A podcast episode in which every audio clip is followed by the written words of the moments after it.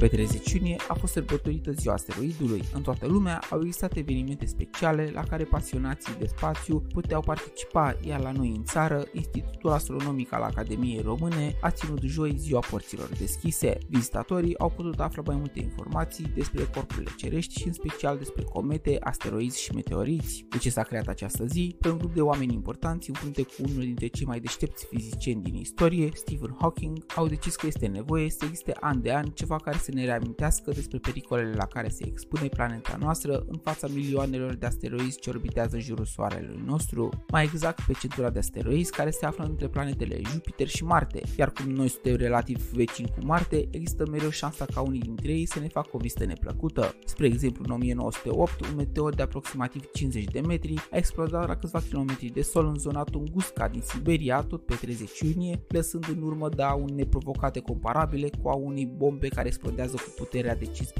15-30 de megatone TNT, iar un altul s-a apropiat la o distanță de doar 537.500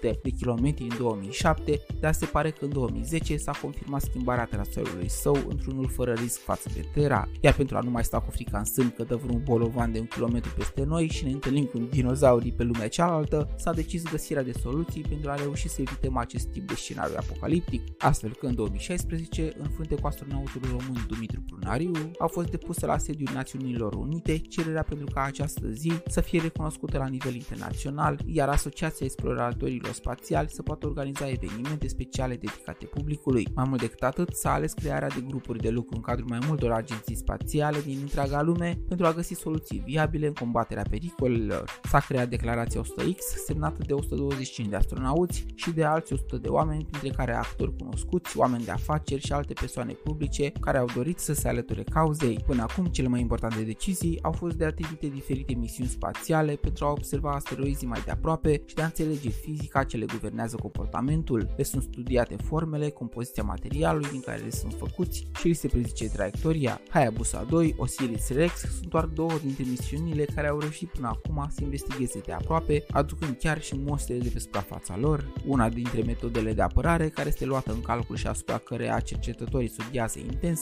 este cea de a încerca devierea traiectoriei. Bogdamen sunt, iar dacă te interesează să afli mai mult, pe contul de Twitch și YouTube cu numele Asteroid Day se află înregistrări și transmisiuni live din aniversările anterioare, dar și din zilele acestea, iar dacă filmele cu comete și asteroizi ucigași te sperie, trebuie să știi că momentan șansa cea mai bună pentru ca unul să poposească în curtea noastră are doar 4,8% de reușită prin 2095, procente care se schimbă an de an în funcție de variabilitatea traseului său. Rămâi cu picioarele pe pământ și cu urechile pe radiotera. Pe curând!